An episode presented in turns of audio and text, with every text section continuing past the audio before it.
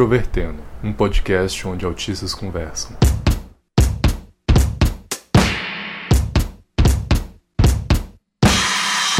Olá para você que escuta o podcast Introvertendo, que é o primeiro podcast do Brasil a trazer autistas em sua equipe de conteúdo para poder falar sobre autismo.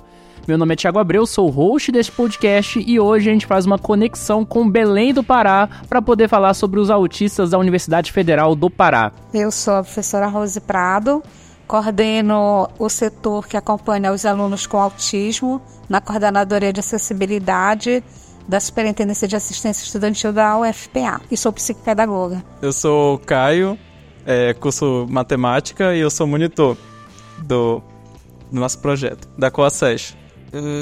Eu sou o Pierre, faço curso de biotecnologia. Eu sou o Alki, eu faço curso de farmácia na Federal. E se você quiser acompanhar o Introvertendo, nós estamos nas redes sociais. Nós temos nossa página no Facebook, Twitter e Instagram, é só procurar por Introvertendo. E o nosso site introvertendo.com.br reúne absolutamente tudo. Lá você pode encontrar as nossas redes sociais, todas as plataformas digitais em que o nosso podcast está presente e, é claro, notícias, novidades, nossa bio, enfim, tudo. E se você quiser ouvir o Introvertendo, nós estamos em diferentes aplicativos. Nós estamos no Spotify, no Apple Podcasts, no Cashbox, no Google Podcasts e agora nós estamos também no Deezer, estreando aí em mais uma plataforma. Você pode acompanhar a gente por todos esses canais e você também pode achar a gente lá no nosso canal no YouTube, que é Introvertendo. Lá você pode encontrar tanto os episódios de forma comum quanto os episódios sem músicas de fundo, se você não quiser ouvir nada com background. Se você tiver qualquer opinião, qualquer feedback, crítica relacionada aos nossos episódios, você pode enviar uma mensagem para o e-mail ouvinte@introvertendo.com.br. E se você quiser fazer um contato institucional com a gente, nós temos o e-mail contato@introvertendo.com.br.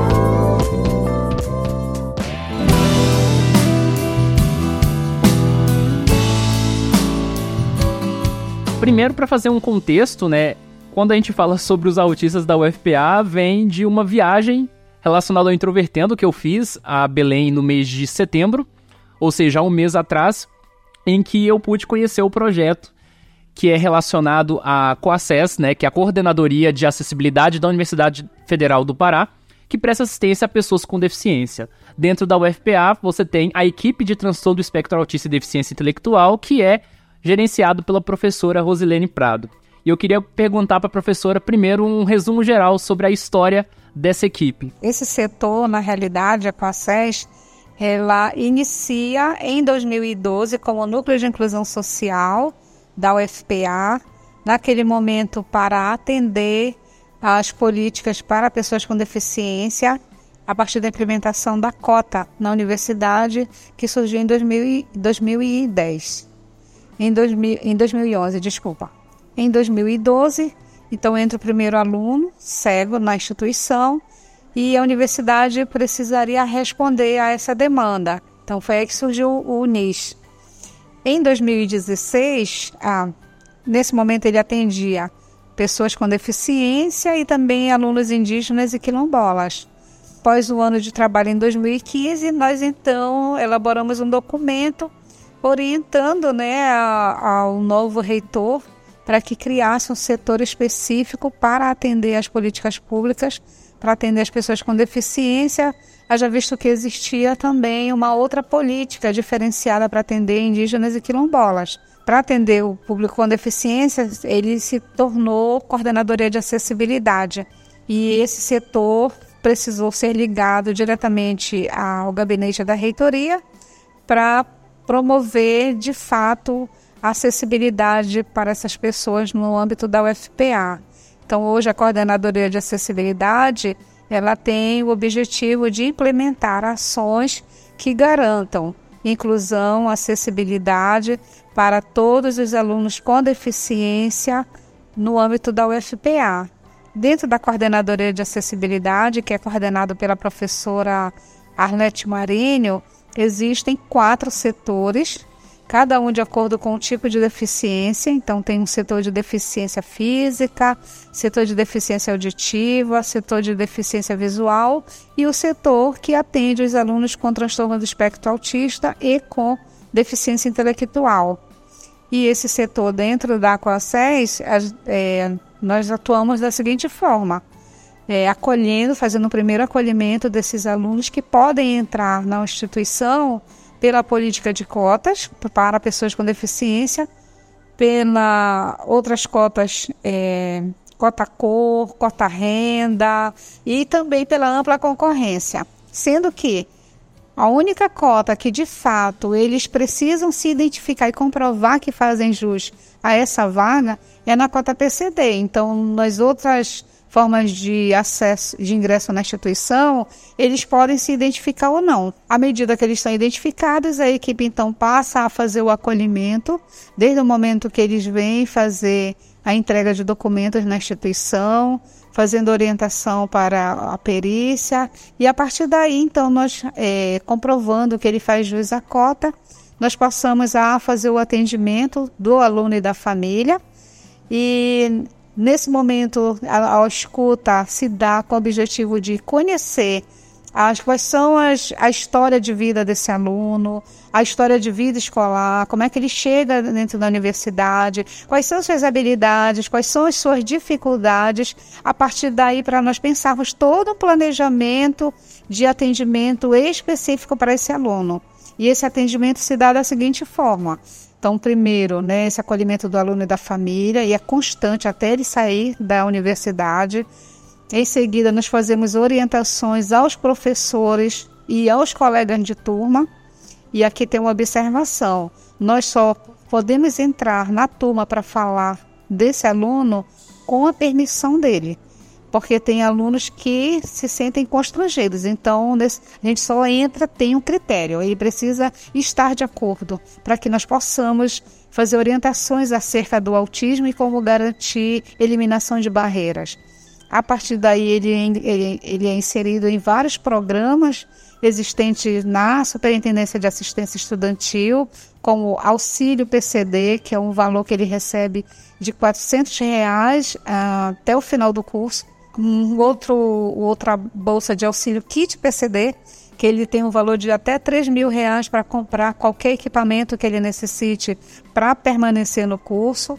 Ele é também inserido num programa de monitorias específicas, de acordo com as disciplinas que ele vai tendo dificuldade.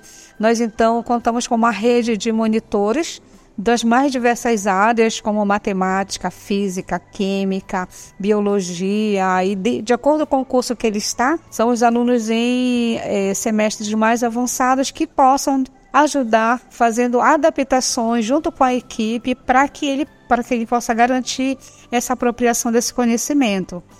É, nós também temos um outro tipo de atendimento que é a monitoria psicopedagógica, onde nós contamos com psicólogos e hoje com uma terapeuta ocupacional na equipe, que passa a fazer treinamentos com eles para garantir a eliminação de barreiras, né? É, para treinos de habilidades sociais, treinos de habilidades acadêmicas, que é uma grande dificuldade que nós percebemos entre os nossos alunos autistas.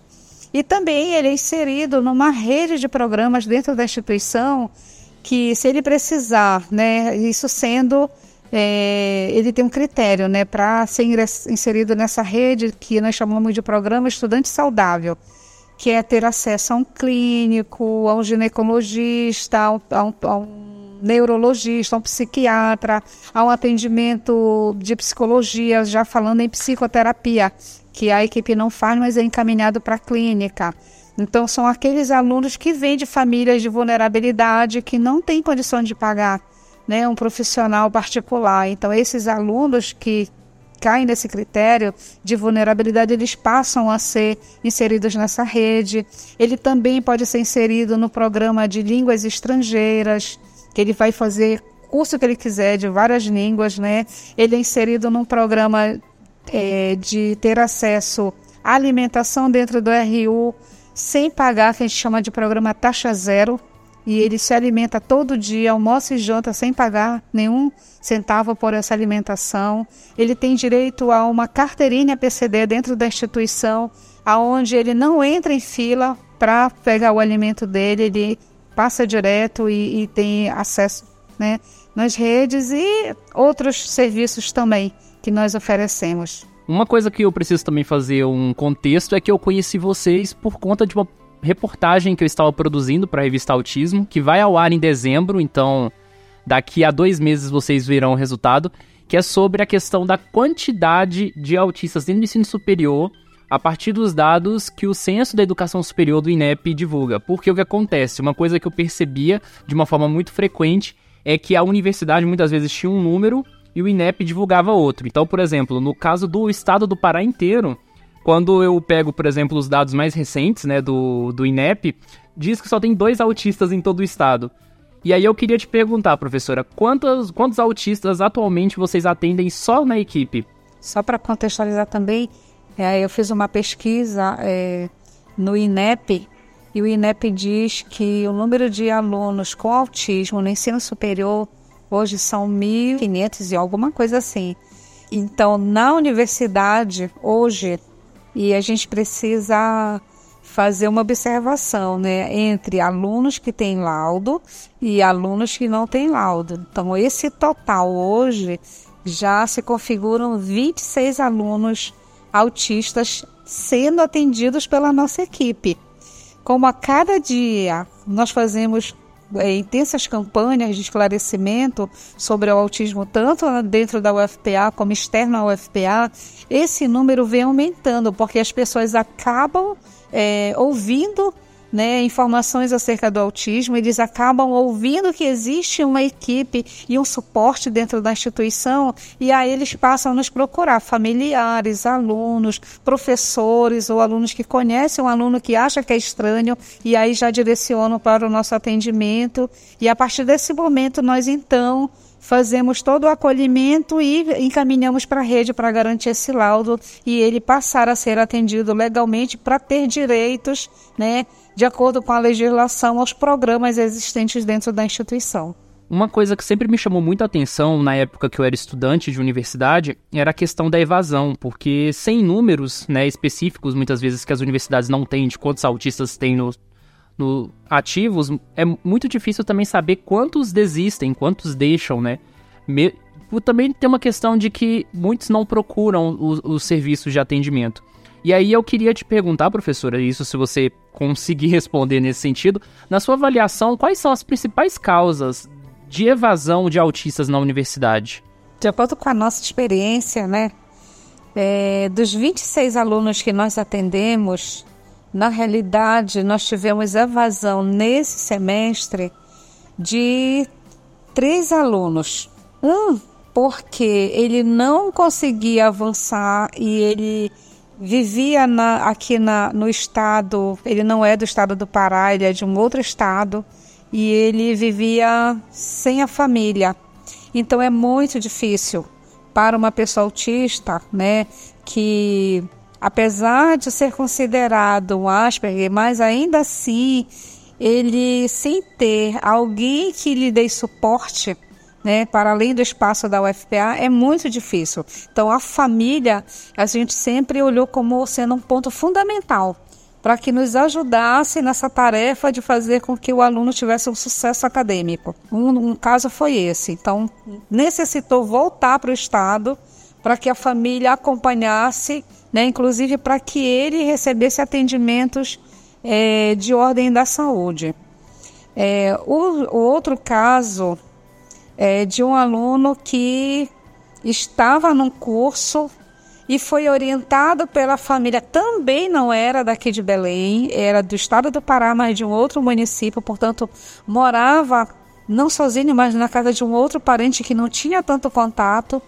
E aí, por conta dessa dificuldade, né, de não estar junto da família, ele voltou para o município e lá orientaram para ele fazer um outro curso que ele tivesse um retorno financeiro melhor.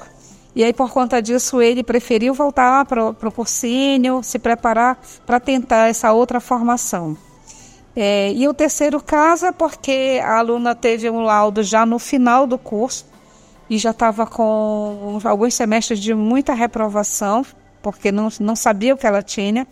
E quando recebeu o laudo, né, ela já estava desmotivada. E mesmo a equipe fazendo várias adaptações, reunindo com professores, promovendo a dilação de tempo de formação, de tempo de, de curso de disciplinas, mas a desmotivação dela já era muita, né? E ela preferiu trancar o curso e ainda não retornou. E a gente só pode fazer algo por ela à medida que ela passe de, novamente a ser aluna da instituição para que possamos garantir maiores suportes para ela. Certo. Agora eu quero perguntar aos dois autistas que estão participando do, do podcast hoje uma pergunta assim bem bem introdutória. Queria perguntar para vocês assim, como autistas, quais são os principais pontos positivos de ter um espaço especializado, né, em autismo dentro do contexto da universidade para vocês? Olha, no, no, momento, né, porque eu também não eu não pago passagem, né, e também eu gosto também de assim de fazer amigos, sabe? Às vezes eu me sinto é, como se eu não fosse conseguir, mas no final tudo de boa, eu consigo. Por enquanto, só ar-condicionado um lugar para me deitar, porque dando, como eu não tenho ao lado, ainda não tenho isso. Mas quando eu tiver, as outras coisas eu te conto como é. Só para esclarecer a situação do Alki, né? Então, ele, ele, a partir do momento que ele conheceu a equipe e a família é, teve conhecimento do serviço, encaminhou né, para o nosso atendimento. E então é um, um dos casos que está sendo fechado o laudo, né? Eu queria estar tá dizendo, diante das muitas dificuldades dele, né, que para alguns autistas a questão do, do local, o ambiente sem muitos ruídos e um ambiente mais frio, porque eles têm muita sensibilidade a ruídos, a calor, isso é fundamental. Então, esses, essas pequenas ações é que fazem com que se dê garantias de direitos, né? Fazendo adaptações para que eles possam se sentir confortáveis e, de fato, continuar participando das atividades dentro da academia. Então, são coisas que para algumas pessoas parecem bobas, mas que para eles é o fundamental. Eu, eu tenho uma frase de um aluno que eu atendo, que também está fechando o laudo, e aí, quando eu perguntei para ele como é que eu posso lhe ajudar, e essa fala dele me marcou muito, quando ele disse assim: me dê um local com ar condicionado e sem ruído. É tudo que eu quero dentro da universidade. Isso para mim foi significativo. O quanto a gente precisa fazer essa escuta, né? Acolher e a partir daí sim, ao conviver, conhecer essas pessoas nas suas singularidades para promover de fato inclusão e acessibilidade para eles e em qualquer espaço, não é só dentro da UFPA. Uma coisa que eu acho bastante interessante é que o projeto, de uma forma geral, abrange o olhar especializado né, do professor, também envolve o próprio estudante autista e também envolve o pessoal da monitoria que está aprendendo, que está aí entrando nessa, nesse novo universo. E eu queria perguntar para o Caio, né, primeiro, qual era o seu contato com o autismo antes de participar da equipe? Bom, antes de entrar na equipe, eu, eu já ouvi falar sobre autismo antes, mas eu nunca tive um contato em si com o espectro. E logo quando eu entrei, eu a minha primeira monitoria foi com o Pierre. Pierre tá aqui. e foi tipo assim, eu eu eu senti meio estranho porque eu nunca tinha dado monitoria. E foi uma monitoria bem diferente comigo e com o PR. E eu aprendi aos poucos a ver algumas coisas. Que é, no caso, se eu tô jogando muito conteúdo assim em cima deles e eles não estão entendendo, eles externam isso. E fica bem mais claro. Mas é. Eu nunca tive contato antes com autismo. É uma experiência bacana que eu tô tendo. E a maioria dos meus alunos eu, eu crio uma amizade muito boa. Tipo o Alki. né, Alki? O Alki é um aluno recente meu. Como é que é a relação de vocês com os monitores? Muito boa. Então, é, eu, apesar de tudo, eu quero fazer amigos, mas o pessoal não vai muito com a minha cara. Então lá, apesar de a gente ter aula, a gente pode ter alguém com conversar. E eles estão sempre dispostos a nos ajudar, seja como matéria ou como no trabalho. Então, é, eu gosto muito deles e, e é um local que eu me sinto aceito, que eu me sinto agradável. E a matéria, eles fazem. Dão, mesmo às vezes estando difícil a matéria, eles dão um jeito pra te entender. Olha, a minha relação com os monitores é super boa. Hein? Principalmente com o Caio, hein? Cálculo. é. Gosto muito dos monitores. Minha relação com eles é muito boa. Me dão uma ajuda, até a adaptação também. Professora, uma coisa que eu achei bastante interessante quando eu conheci o projeto de vocês é que na mesma época vocês estavam organizando o evento, que era o primeiro encontro é, relacionado à empregabilidade né, de pessoas com deficiência, com foco em autismo e deficiência intelectual. E autismo e mercado de trabalho é algo bastante complicado, né? Como é que foi um pouco esse evento? Faz um resumo pra gente aí de como, como foi promover essa, essa atividade. Coisa importante dentro do setor é que o setor de transtorno do espectro autista e deficiência intelectual, dentro da coordenadoria, é o único setor que tem uma relação muito próxima com os familiares e com as ONGs no estado do Pará. Então a gente, eu participo na realidade, né, da de ONGs também, porque eu tenho três pessoas na minha família que são autistas então, meu neto e mais dois sobrinhos, inclusive um estuda na universidade. E essa relação com as ONGs, né, é que fazem com que a gente escute as necessidades dos alunos e das famílias. E isso é muito importante, porque a gente não fica só com o nosso olhar focado interno da instituição. Então, o olhar, a escuta, a demanda externa, ela é fundamental. Então, esse setor, sempre a coordenadora geral, ela faz essa, essa marca que se diferencia dos outros setores, né? Essa nossa relação com os familiares, muito pontual, muito próxima, e com as ONGs. E com outros setores também dentro da, da, da instituição, que hoje tem pesquisadores e, e professores que têm pensado projetos nesse sentido. Então, é, esse evento ele surge de uma necessidade que primeiro sempre me inquietou, né? Enquanto coordenadora de um setor, vendo os meninos é, ingressarem na instituição e sempre me inquietou assim, mas peraí, né? Nós estamos trabalhando para que eles concluam seus cursos com sucesso e nós já temos nesses 26 alunos, na realidade, era, no total seriam 27, porque já teve um aluno formado autista do curso de multimídia. E naquele momento que ele tinha muita dificuldade de formar, para ele finalizar, eu precisei pensar uma ajuda para ele finalizar o curso. E ele queria muito uma área que não estava na graduação, estava na pós. E aí eu fui mediando essa relação e ele concluiu o curso e naquele momento nós demos todo o suporte para ele se inscrever e forçar essa pós-graduação, inclusive fora da UFPA. Pois bem, outros alunos estão se formando esse ano. E aí eu sempre me inquietei. Peraí, eu, eu conhecendo as habilidades deles, eu sempre me perguntei, mas quando sair da universidade, o que vai acontecer? O que é preciso fazer para que de fato o mercado absorva, né, essas pessoas que estão saindo com habilidades específicas daqui dentro das suas áreas de formação. E durante uma conversa com alguns pais, nós nos reunimos e os pais estavam é, também preocupados com essa questão. E foi quando nós pensamos o evento. Vamos reunir então empresários, as instituições dentro do Estado, principalmente os 5S, Senai, Senac, Sebrae, Cert Senat, né? E ver que propostas eles têm para absorver esse público no estado do Pará.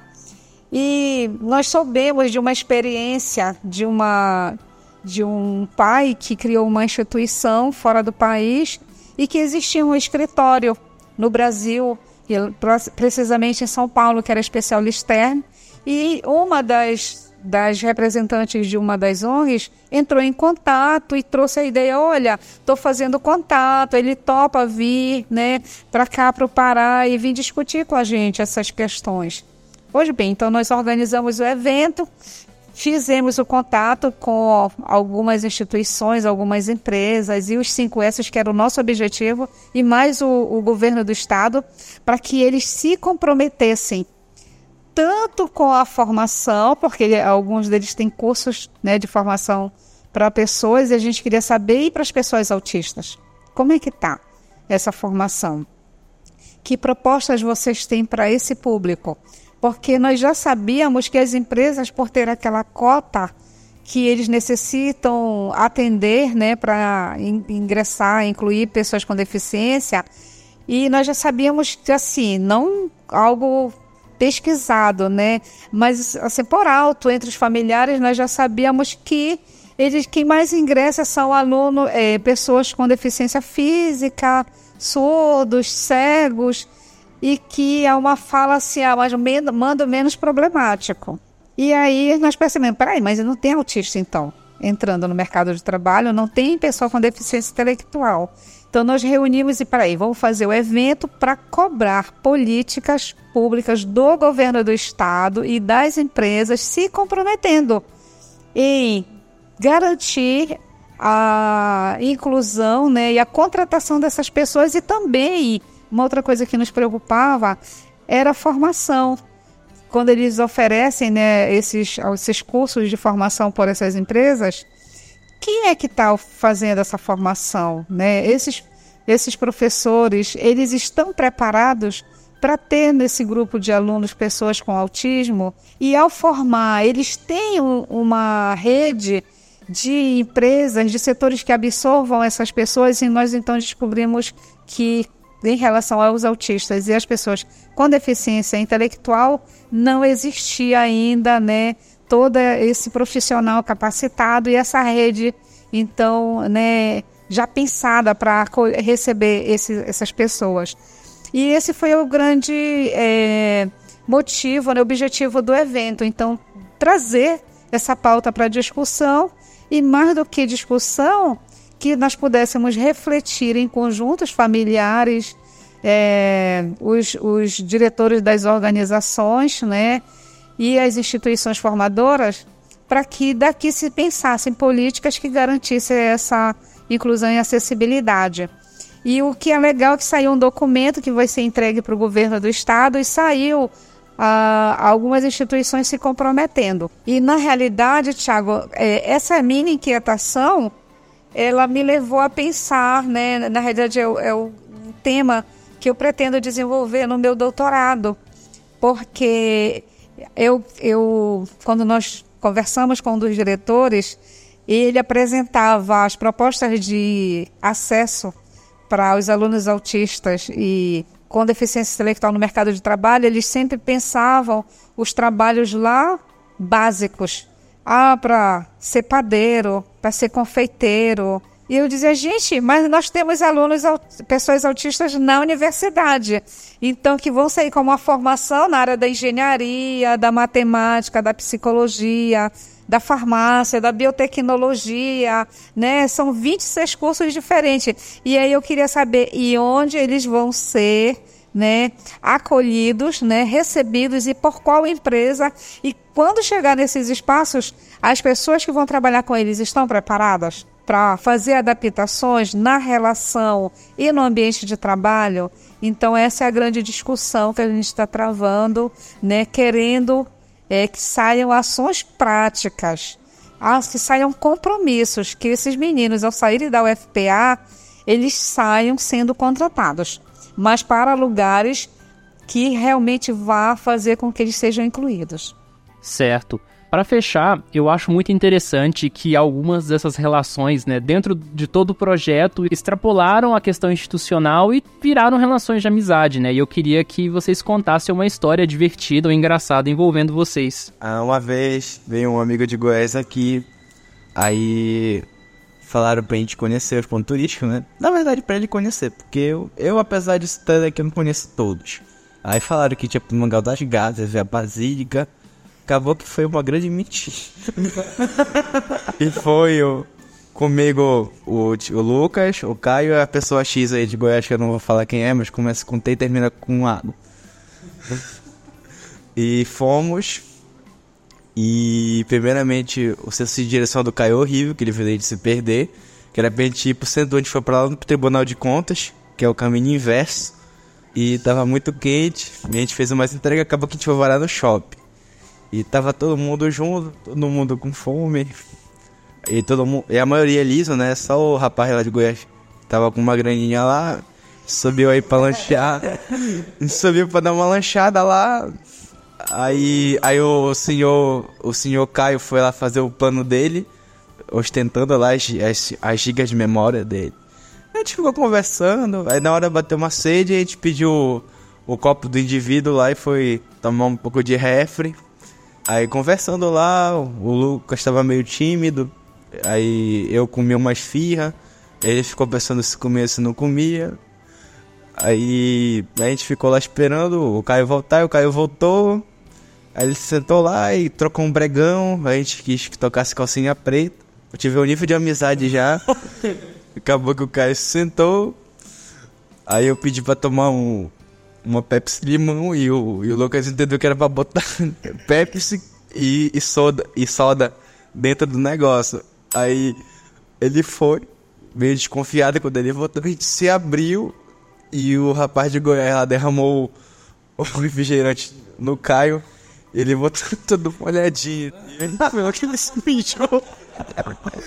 E esses, mo- esses momentos que são impagáveis na vida da gente. Depois de 20 copos de refrigerante. Depois de 20 copos de refrigerante. O gerente tava quase pra dar um socão na gente. Mas a, a, melhor parte foi depois que o Caio comprou as esfirras, a gente foi comer no terminal. Depois de tomar um banho, a gente foi lá pra praça e começou a falar sobre coisas aleatórias.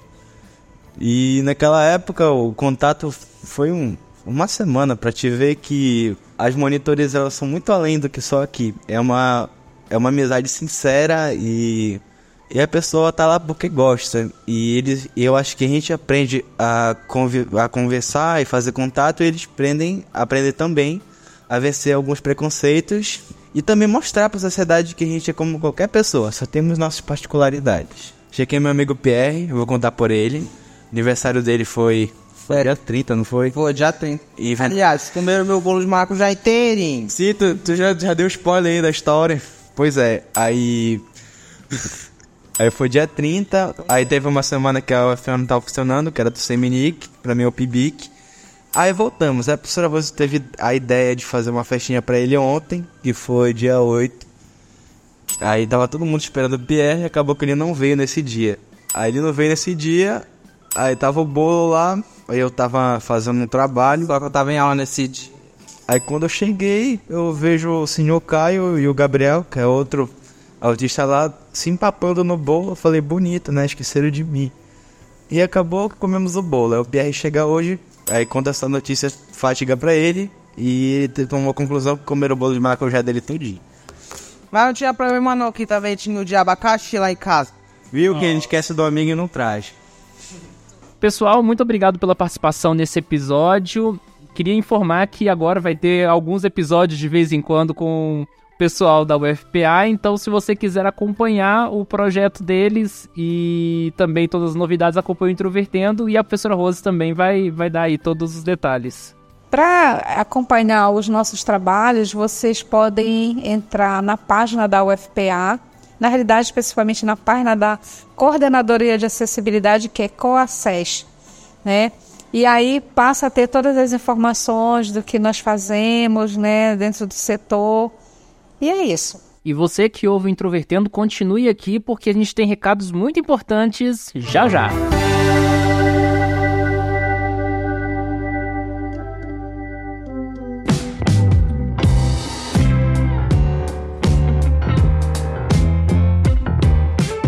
Olá pessoal, mais uma semana chegou, um episódio novo, sempre novidades aqui para anunciar. E primeiro, eu queria aqui agradecer o pessoal da Universidade Federal do Pará que participou desse episódio, professora Rose, o Caio, né, todos os outros monitores, os autistas que participam, pessoal assim sensacional. Como eu contei no episódio 71, episódio Pé na Estrada, em nenhuma viagem até hoje que eu participei, principalmente re representando o Introvertendo, eu fui tão bem recebido, tão bem tratado, tão bem assessorado, digamos assim.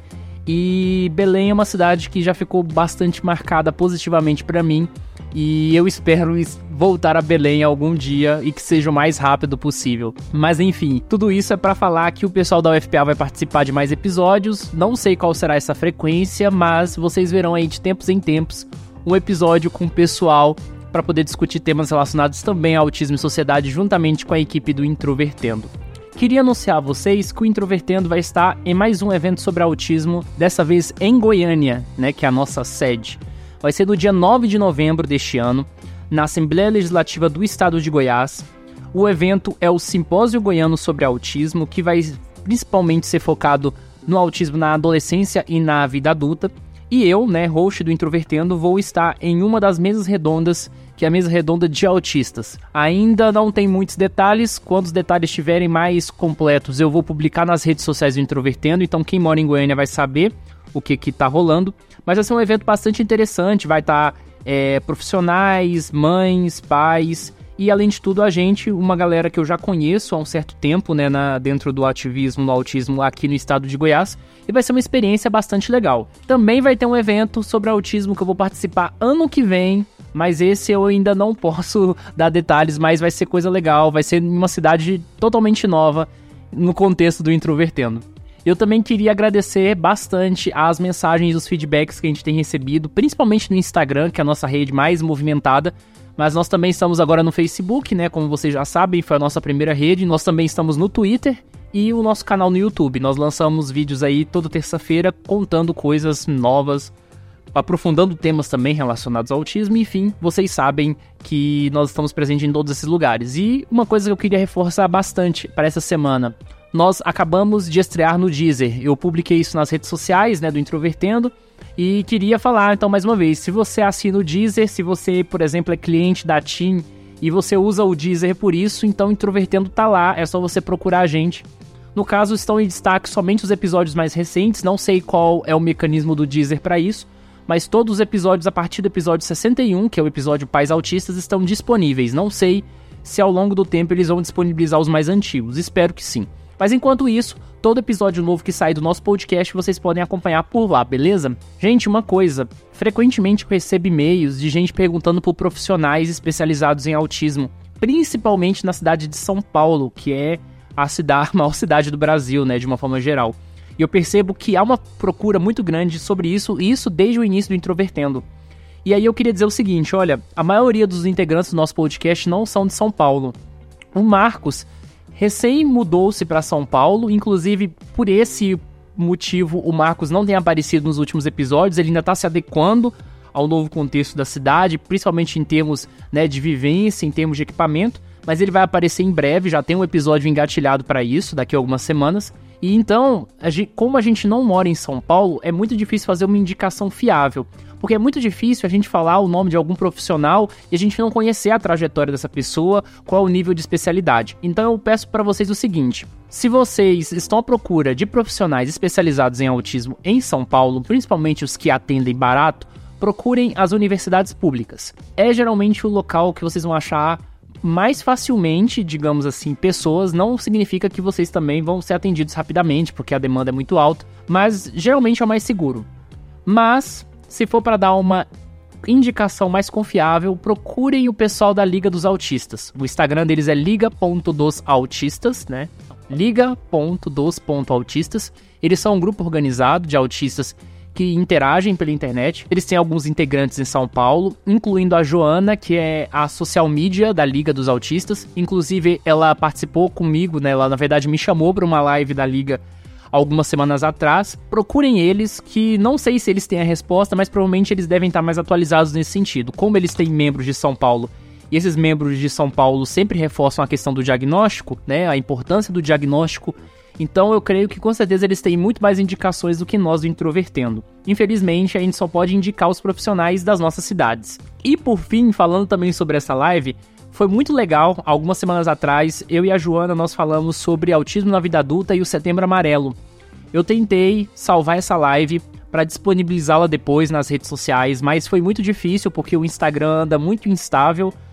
É, não era minha internet, mas estava travando o tempo todo e isso de certa forma me desanimou bastante. Mas de qualquer forma eu consegui salvar um trecho, né? Esse trecho tá um pouco é, cortado em um pedaço, mas se vocês acharem interessante, eu posso publicar isso no nosso Facebook daqui a algumas semanas. Eu tô com material aqui ainda e aí eu publico isso para vocês. Então deem um feedback aí, comentem no nesse post do episódio se vocês acham legal que pelo menos esse trecho da live seja disponibilizado. Nós sabemos que nem todo mundo pôde assistir ao vivo. Mas enfim, muito obrigado. Semana que vem a gente volta com um episódio novo. Queria então reforçar que vocês acompanhem a gente nas redes sociais. Nós estamos publicando muita coisa exclusiva. Tem coisa que sai só no Instagram, tem coisa que sai só no Twitter, tem coisa que sai só no Facebook, tem coisa que só sai no YouTube. E aí, se você quiser saber tudo sobre nós, acompanhe a gente nas redes sociais. Ah, e mais uma coisa que eu esqueci de falar para vocês, já que esse anúncio tá ficando bem grande. Neste domingo, nós iniciamos uma nova série no Introvertendo lá no nosso site, que é introvertendo.com.br, relacionada aos integrantes do podcast. Uma vez por mês, ou seja, um integrante do podcast por mês até maio do ano que vem, que é quando a gente vai completar dois anos, vai ser o foco de um post com perguntas específicas naquele estilo bate-bola, que inclusive é o nome da nossa série. Por que bate-bola? Bate-bola é um quadro dentro, principalmente das entrevistas em jornalismo, que você faz uma pergunta simples e a pessoa dá uma resposta simples. E são várias perguntas, né? Digamos, por exemplo, ah, qual a sua comida favorita? Qual é o seu. Qual a sua cor favorita? Esse tipo de perguntas bem simples. A primeira pessoa em destaque foi o Marcos Carnielo Neto, nosso podcaster. E agora em novembro a gente vai ter mais uma pessoa e, enfim, vai ter membros do Introvertendo até maio. Então você acompanhe, a gente vai publicar, divulgar nas redes sociais e depois a gente coloca lá um link na nossa página de integrantes do podcast. Outra coisa, esse é o último recado, isso eu prometo. Se você ouve Introvertendo e você tem dificuldade de identificar quais pessoas estão falando nos episódios e você quer identificar isso com mais facilidade, eu sugiro a você visitar lá no nosso site a nossa página de integrantes.